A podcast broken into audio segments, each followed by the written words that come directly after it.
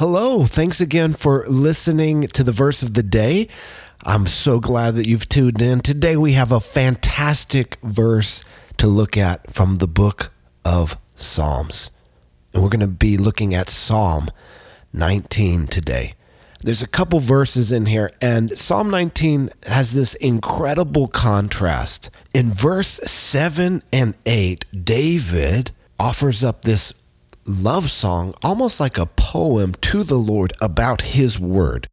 Verse 7 says, "The law of the Lord is perfect, reviving the soul.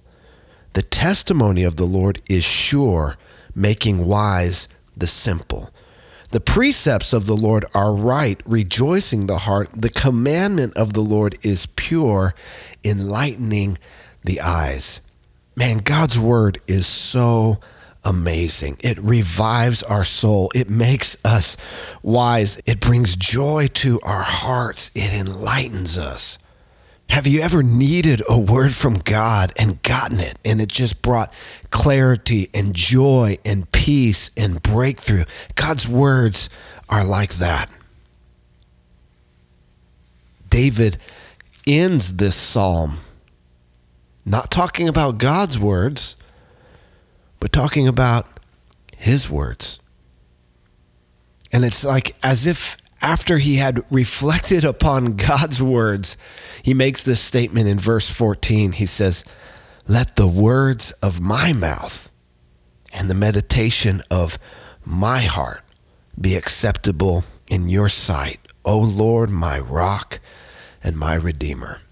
You know, when you compare God's words to our words, oftentimes there's quite a large gap. So what are our words? What are you speaking today? Are you speaking life? Are you speaking words of love? Are you speaking words of faith today?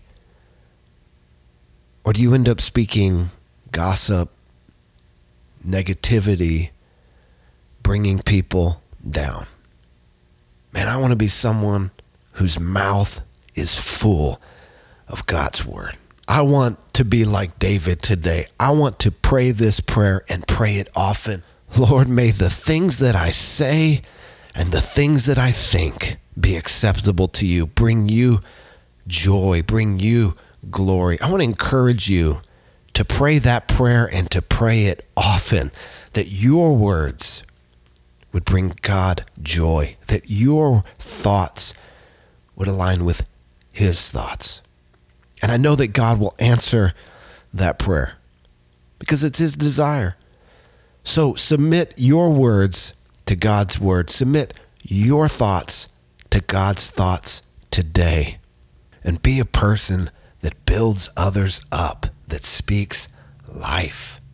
Thank you for listening today. I believe that God's word is going to bear good fruit in your life. And I know this. I know that if you're following Jesus, your best days are ahead.